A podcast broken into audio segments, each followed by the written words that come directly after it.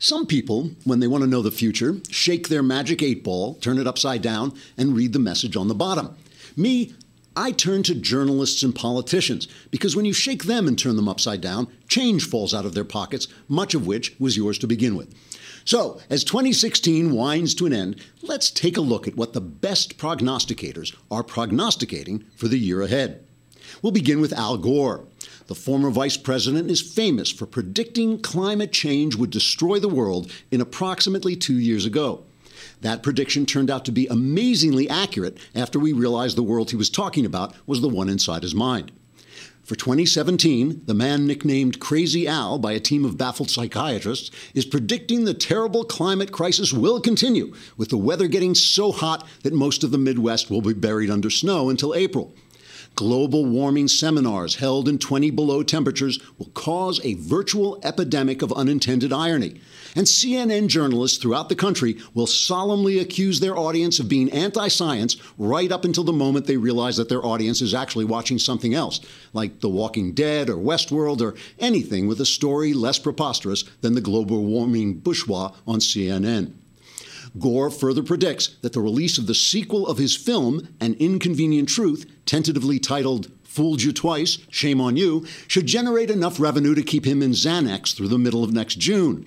After that, he plans to further fund his medicinal regime by improving his invention of the Internet with a new Internet add on called Pornhub.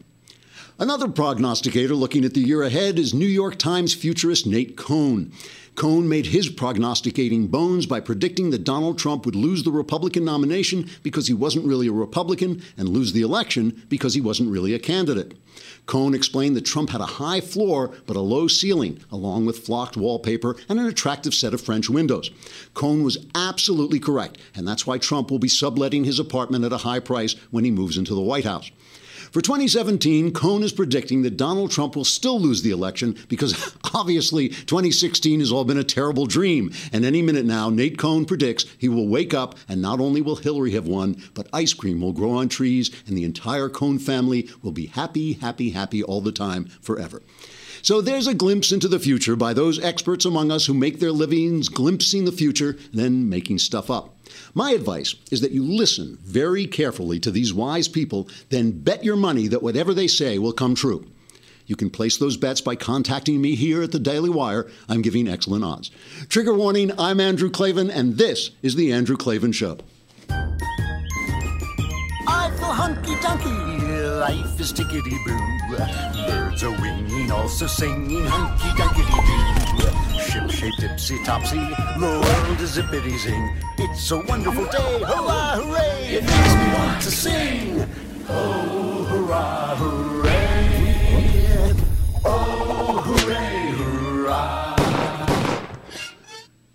That never gets old. What's the What's the latest weight? I can just oh, what is she? She's made. It's a maid of milking. A maid of milking. all right, all right. Come on, give the guy a break. He's, he's working. Somebody, at least somebody's doing something here. Swan does have a swimming cap and goggles on. Now the swan has a swimming guy. Okay, we caught up on the swans. But who knows what the mate will be doing next week uh, or, or over the weekend, over the Cleveland's weekend, which is almost upon us, and Christmas is almost upon us. Well, It's like we're, it's like coming out at, at us like a train.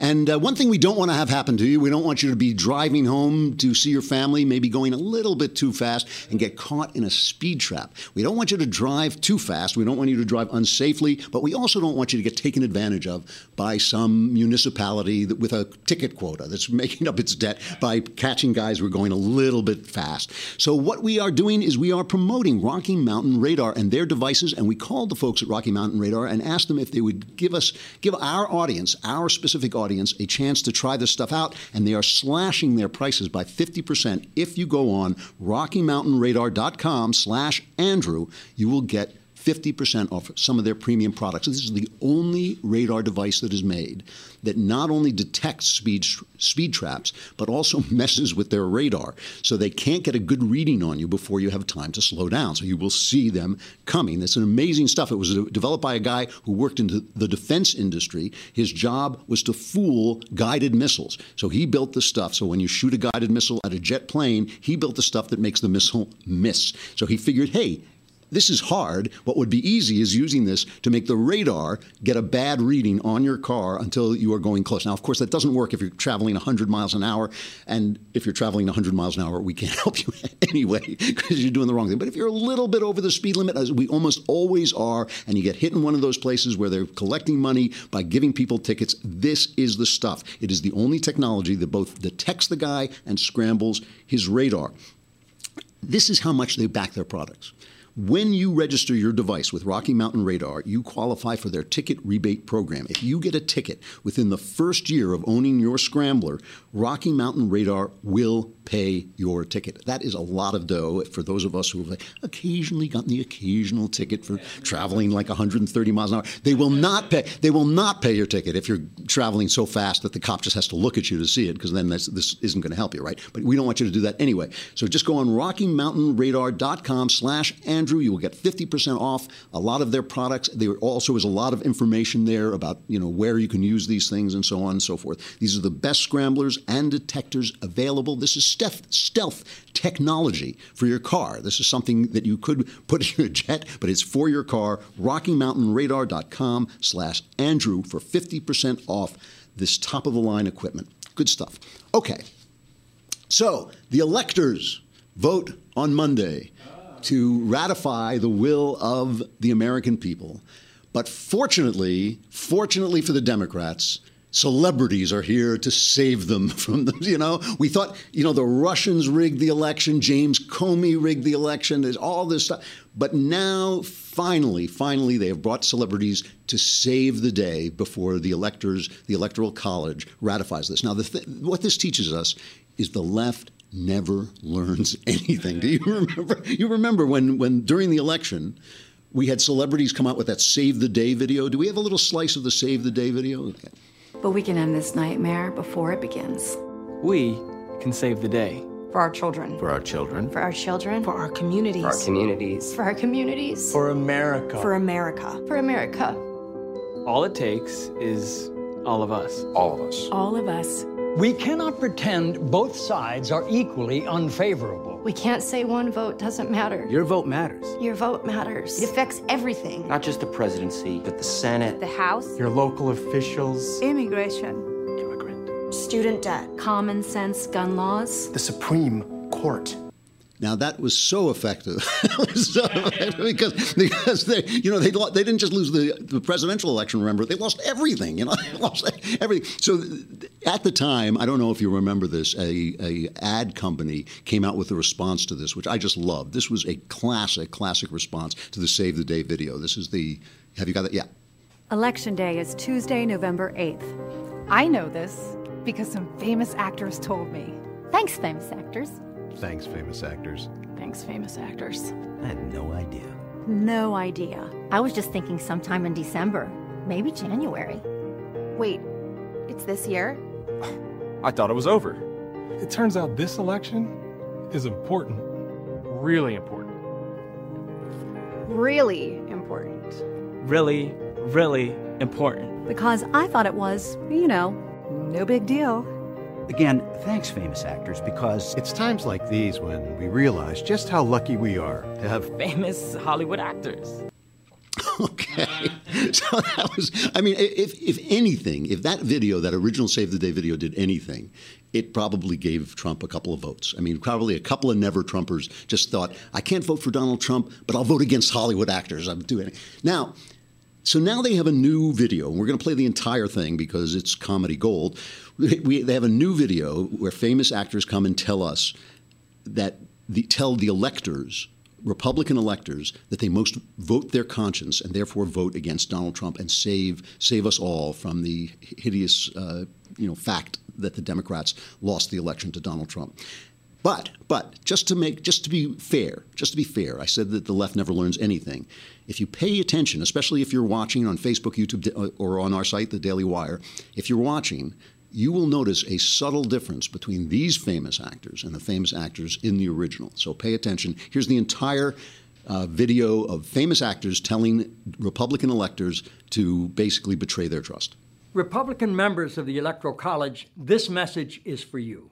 As you know, our founding fathers built the Electoral College to safeguard the American people from the dangers of a demagogue and to ensure that the presidency only goes to someone who is to an eminent degree endowed with the requisite qualifications. An eminent degree. Someone who is highly qualified for the job. The Electoral College was created specifically to prevent an unfit candidate from becoming president. There are 538 members of the Electoral College. You and just 36 other conscientious Republican electors can make a difference. By voting your conscience on December 19th. And thereby shaping the future of our nation. I'm not asking you to vote for Hillary Clinton. I'm not asking you to vote for Hillary Clinton. I'm not asking you to vote for Hillary Clinton. As you know, the Constitution gives electors the right to vote for any eligible person. Any eligible person, no matter which party they belong to. But it should certainly be someone you consider especially competent. Especially competent to serve as President of the United States of America.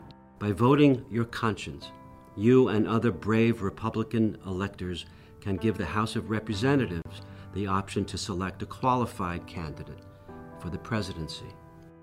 I stand with you. I stand with you. I stand with you. I stand with you in support and solidarity with conservatives, independents, and liberals. And all citizens of the United States. The American people trust that your voice speaks for us all. And that you, you will make yourself heard through the constitutional responsibility granted to you by Alexander Hamilton himself. What is evident is that Donald Trump lacks more than the qualifications to be president. He lacks the necessary stability. And clearly the respect for the Constitution of our great nation. You have the position, the authority, and the opportunity to go down in the books as an American hero who changed the course of history. And you have my respect. You have my respect. You have my respect. For your patriotism and service to the American people. Unite for America. That is amazing. We have the respect. If we will just do what they tell us, we will have the respect of Hollywood celebrities. I am so excited. I mean, I, I have to say, my, my immediate reaction to that is is two words, one of which I can't say on the air, and the other one of which is you. And I just, I mean, that immediately just comes pouring out of me. But if you were paying attention, if you were watching on on the Daily Wire, if you subscribe, you can see these things. You would notice that two two big differences between these celebrities and the Save the Day celebrities. One, I would say that the average age of the Save the Day celebrities was about 45. I would say the average age of these celebrities was about 115. I mean, these were like old, old people who were talking to us. And I don't mean to make fun of that because a lot of conservative celebrities are older. You know, you see guys like Jon Voight coming out. Why is it the older celebrities are come out as conservative?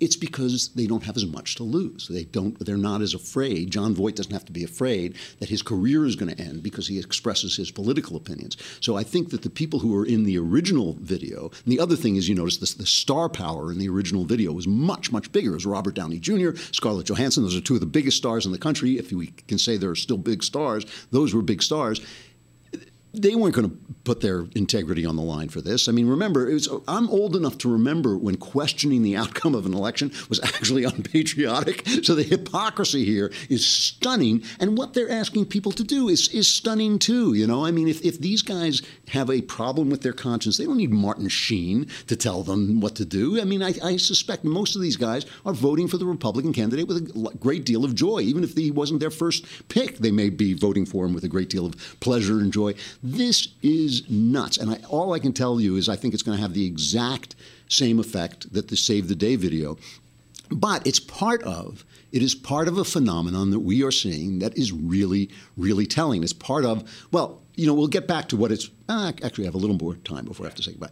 Um, you, it's part of this phenomenon of somehow this election can't be happening. That's what we can call it. It can't be happening. It's, it's got to be a nightmare. It's got to be something that's in my worst dreams. If you go back and you look, here's a collection from our friends at Newsbusters of reporters and journalists and experts, so-called experts, trying to say that it, this is the election isn't fair because it was done according to the American rules with the Electoral College instead of by the popular vote. We're talking about a candidate who's lost in a historic way in terms of the popular vote, but clearly won in the Electoral College. There was also profound soul searching for millions as well, asking how did this happen? Hillary Clinton winning the popular vote. Is this something of a national emergency? And are journalists afraid to say so because they're going to sound partisan? I don't think, in this sense, when you look at the Electoral College, that people have spoken because Trump has lost the popular vote by almost 3 million votes. But, but that's not the Electoral Wait, wait, College. one second. And, and when you look at the roots of the Electoral College, the roots of the Electoral College um, are rooted in slavery. Do you think it's time to take a look at the Electoral College system? If we are never going to use the Electoral College, then we should abolish it. We need to get rid of the Electoral College. Yes. And let's not forget that after this is over, like yeah. we forgot it in 2000. I'm not saying get rid of the Electoral College and the idea that a state is worth a certain amount of but Chuck, delegates. That is one then turn it into puzzle. a delegate. That well, is one piece of the puzzle that, that needs to be changed. Right. This whole election cycle has shown us what the founding fathers have created needs to maybe change. I think this whole searing election experience may leave people just with less trust in the system, period, with questions about why, for the second time in the lifetime of a lot of people, the person with the popular vote is not president. I obviously know, we all know that how the system works in the Electoral College, but when it happens twice in a person's in 16 years, it does raise questions. So, which is it? Is it the Electoral College was put there by uh, Hamilton when he was taking off from his Broadway show, when he took time off from his Broadway show to invent the Electoral College? Was it put there to save us, or was it put there to damage us? Which is it? You know, it's like they're saying they're saying we should have won the football game because we gained more yards just because you got more points. That doesn't mean yeah, anything. Yeah. All right, we got to say goodbye to Facebook and YouTube. Come on over to the Daily Wire and subscribe. You know, you could, yesterday's mailbag was fantastic. You could have been there. You could have been part of that mailbag if you would only subscribe to the dailywire.com, which is a lousy eight bucks a month. You can spare it. Come on.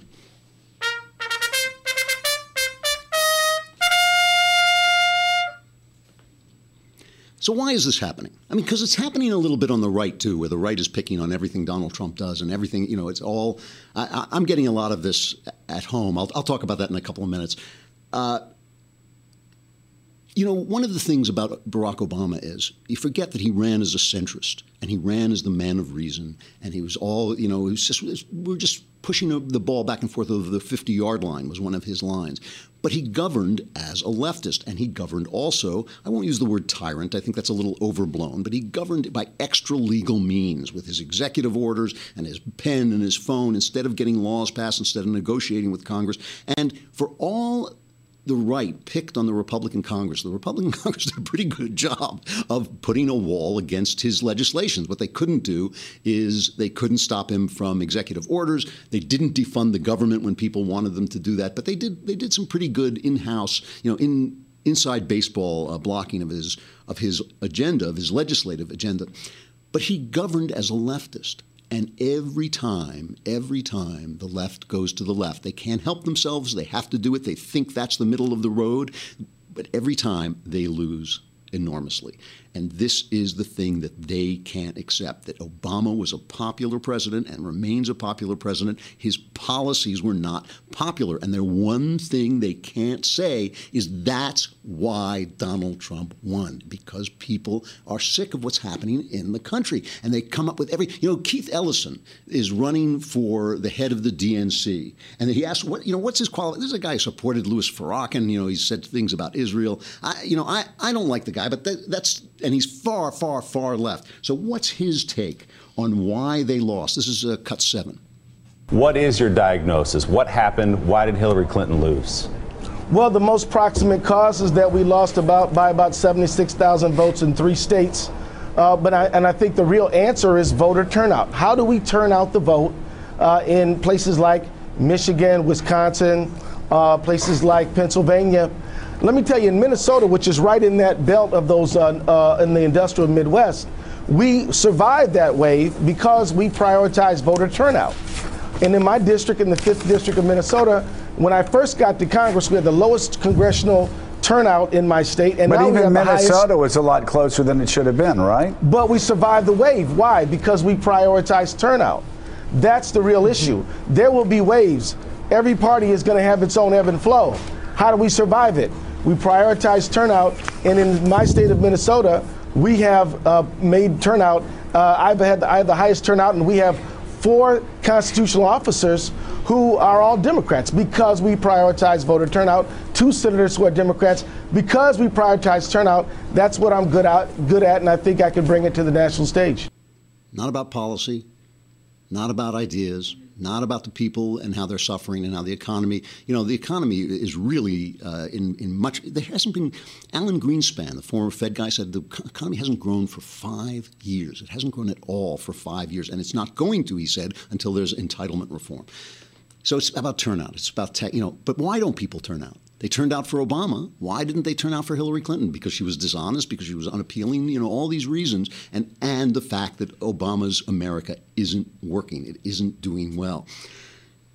I'm getting yelled at a lot off screen by many of my friends, not just at the Daily Wire, but a, a lot of a lot of friends that I really respect, a lot of people whose political opinions I respect, for being too optimistic about what is happening with Donald Trump. And I want to explain this, okay? I want to explain my attitude because I was virulently opposed to Trump getting the nomination. When he got the nomination, I thought, well, I've lost this election because I'm not going to get a small government guy. And I have been delighted by what he's been doing with his appointments. I, the way I look at it, he hasn't really done anything yet. He's just appointed people, but he's appointed people who are going to handle one of the things that I think are the three great threats to liberty in our country right now.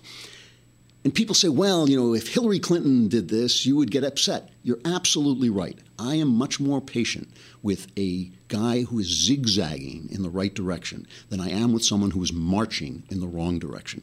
I'm not going to pick on Donald Trump every time he zigs or zags and say, oh, this is a disaster. If he's zigzagging toward freedom, if he's zigzagging toward greater liberty, the three things that I think internally are really uh, are really dangerous to us are the regulatory state, which has gotten out of control, Congress giving over its responsibilities for making law to these unelected regulators who just Uh, are politicized, who are dedicated to more and more and more control because that's what they do. That's their job. In the same way, a, research doctor, his job is to find new cures, new things that he can do. They come in to find new regulations that they can make. That's what gives their life meaning. They need to be stopped. And so far, Trump has been appointing people who look like they really are going to do that. The second is debt.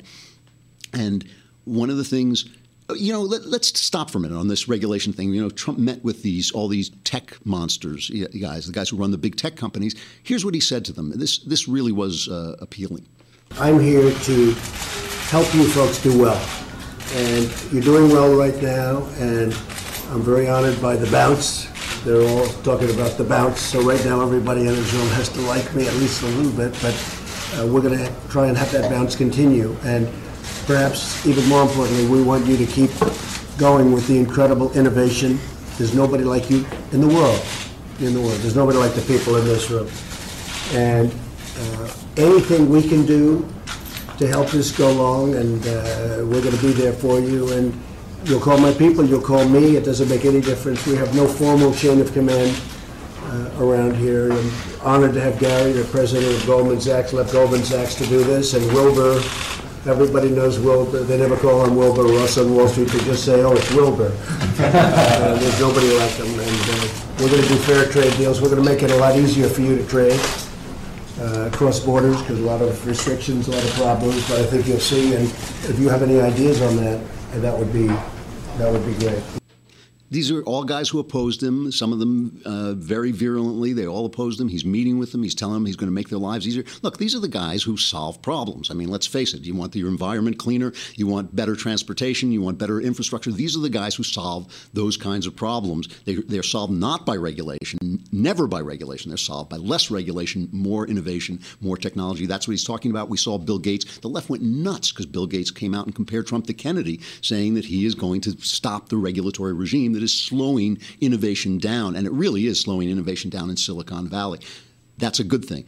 That's the first thing. The second thing that I think is a major, major, uh, a major, major uh, threat to our freedoms and to our well being is entitlements and the debt. Entitlements just sucking the life out of our economy. This is the other thing Greenspan was talking about. You know, you talk about we can grow our way out of debt, we can grow our way out of a deficit. You can't grow if all that money is being sucked into entitlements. And the only guy who has been talking about this is Paul Ryan. And I know there are all these guys on the right who hate Paul Ryan because he didn't do this and he didn't do that and he's he's been in favor of immigration, all this stuff. He is the only guy who has stepped on this third rail, and this is a third rail for the left, eh, for the right as well as the left. The right wants its entitlements too. And yesterday, I was, uh, I think it was yesterday, maybe the day before, Trump was doing his thank you tour in Wisconsin, and he had this to say Trump and Ryan have been at daggers drawn, but now he had this to say. Speaker Paul Ryan, I've really come to a oh no, I've come to appreciate him. Speaker Paul Ryan, where's Speaker? Where is he? He has been, I'll tell you, he has been terrific. And you know, honestly, he's like a fine wine. Every day goes by, I get to appreciate his genius more and more. Now, if he ever goes against me, I'm not going to say that, okay? He's a great guy, and we have some amazing things in store. And we're going to work on taxes. We're going to work on Obamacare. We're going to work on things, and he's going to lead the way. So thank you. Oh, we're going to work on the wall, Paul. All right. Trump playing the crowd, a crowd that's booing Paul Ryan, Paul Ryan, who's the best friend they have because he's the only guy who stands up. Do I think that do I think that Ryan is going to get some of the reforms he wants? Uh, I would say I have a, I'm hopeful. I'm hopeful. Trump has promised he's not going to do anything with entitlements. That's a mistake. He thinks he can grow his way out. It's the entitlements that stop us from growing. Uh, but but if, if Ryan has a chance, he certainly has more of a tra- chance now than he would have uh, with Hillary. So I'm a little bit hopeful about that. The third thing, of course, is the Supreme Court. If you think that Hillary Clinton would not have appointed judges who thought this, the Constitution was a living blank document, you're wrong. I mean, they would have just said there is no right to bear arms. Uh, the right to, you know, we've got to get, stop this uh, this spending in politics. I mean, Hillary Clinton spent billions to try and win this thing. Trump didn't. He won. Money in politics is not the problem that she said. Listen, the thing is, the people have done a mighty thing. The people have said that the consensus that existed since World War II is over and it has crumbled and it has left us behind. Everything now is built for the elites. The, you know, even even the moral world. We were talking about sexual morality. The sexual morality that is in place now, where you sleep with anybody you want and then you get an abortion if you get pregnant and all that that works great for elites. That works great for elites. They'll have a few affairs. You know, they'll use birth control. If someone gets pregnant, they'll pay for her abortion. You know, if that skews her mind in some way, never mind. That has no. That's no problem. You know, because we were only worried about the woman. We're not worried about the baby. And then they'll get married because that's what elites do. They get married and then they have children and then they their lives go fine. That sexual morality works for elites, just like the economy works for elites. This cheap money that makes the stock market go up, but doesn't do a damn thing for you if you want a job.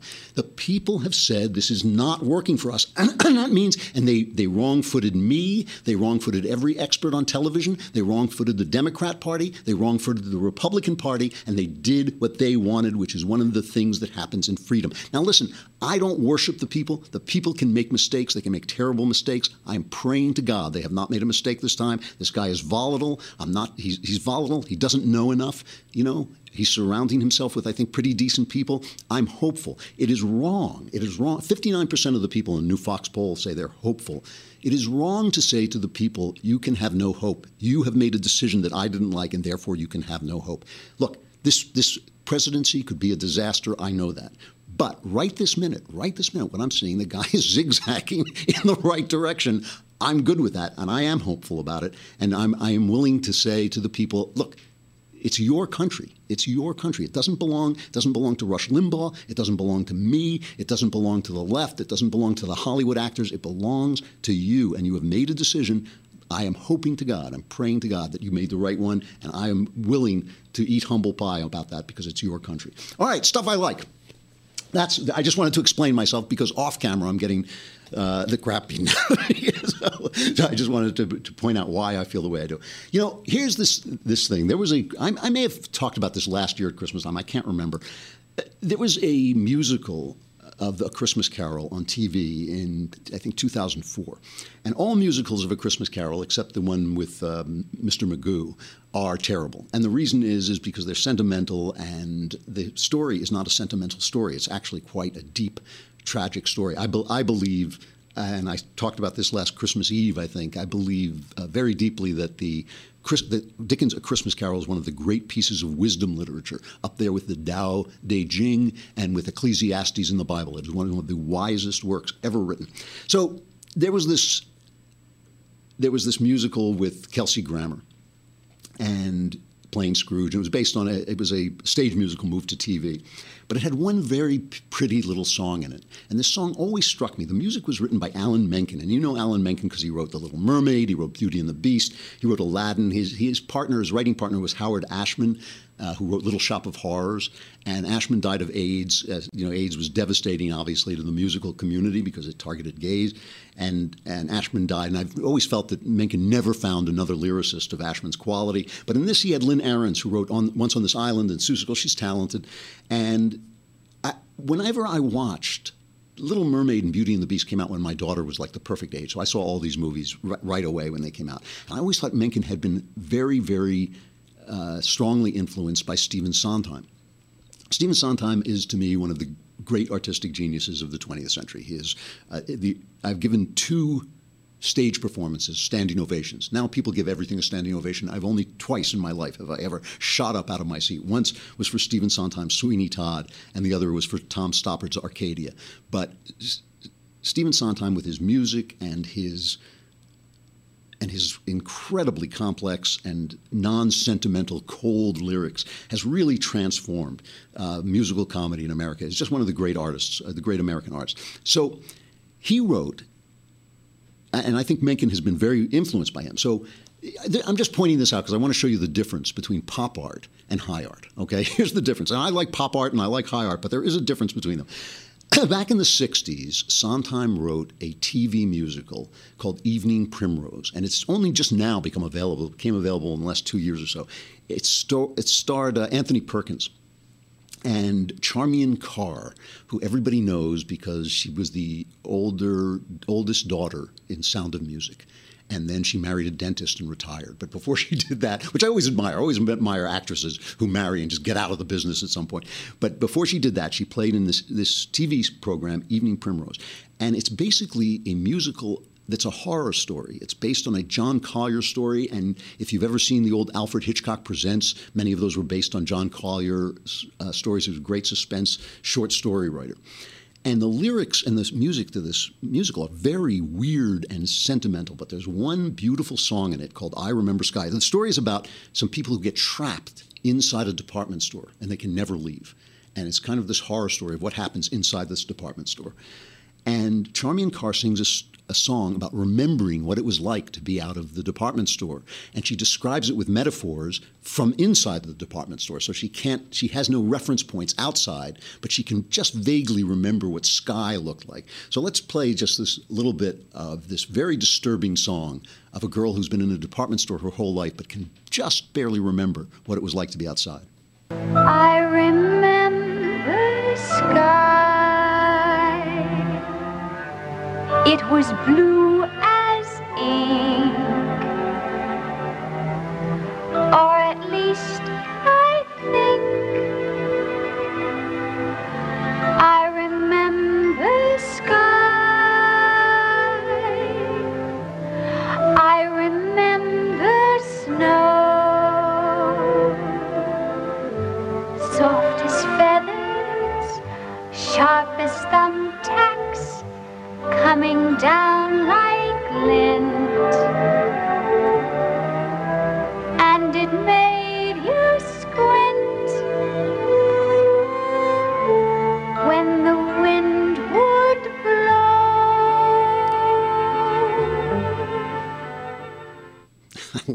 love that. I mean, it's, but it's very disturbing. The music is just a little discordant, uh, you know, and it, it, it, you get the feeling that you're dealing with something almost like psycho. It's, it's very psychotic. It's a very weird song.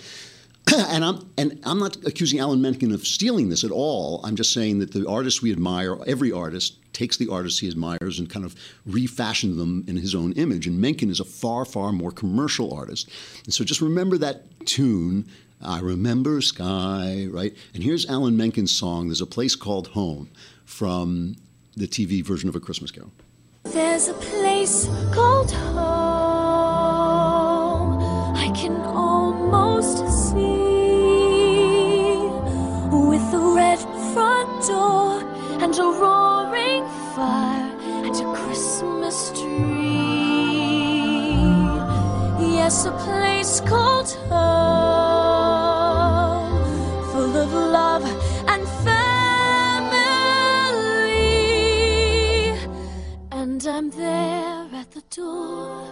watching you come home to me. Through the years, I'll recall this day.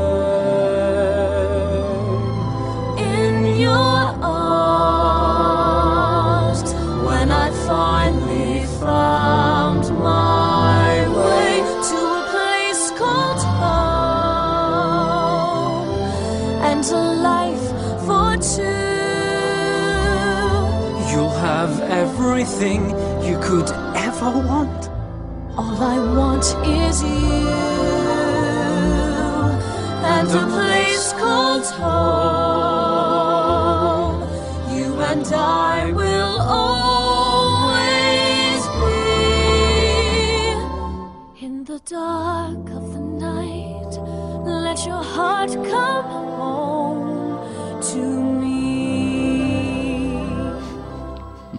very, it's very pretty. It's really uh, sentimental. Every every element of discord has been removed from that original Sondheim song, and it goes off instead of uh, you know into those weird little flats and sharps that Sondheim uses. It goes off into this big, beautiful, uh, sentimental number. It's, but it, it is lovely. I've always liked that song. A place called home from a Christmas Carol.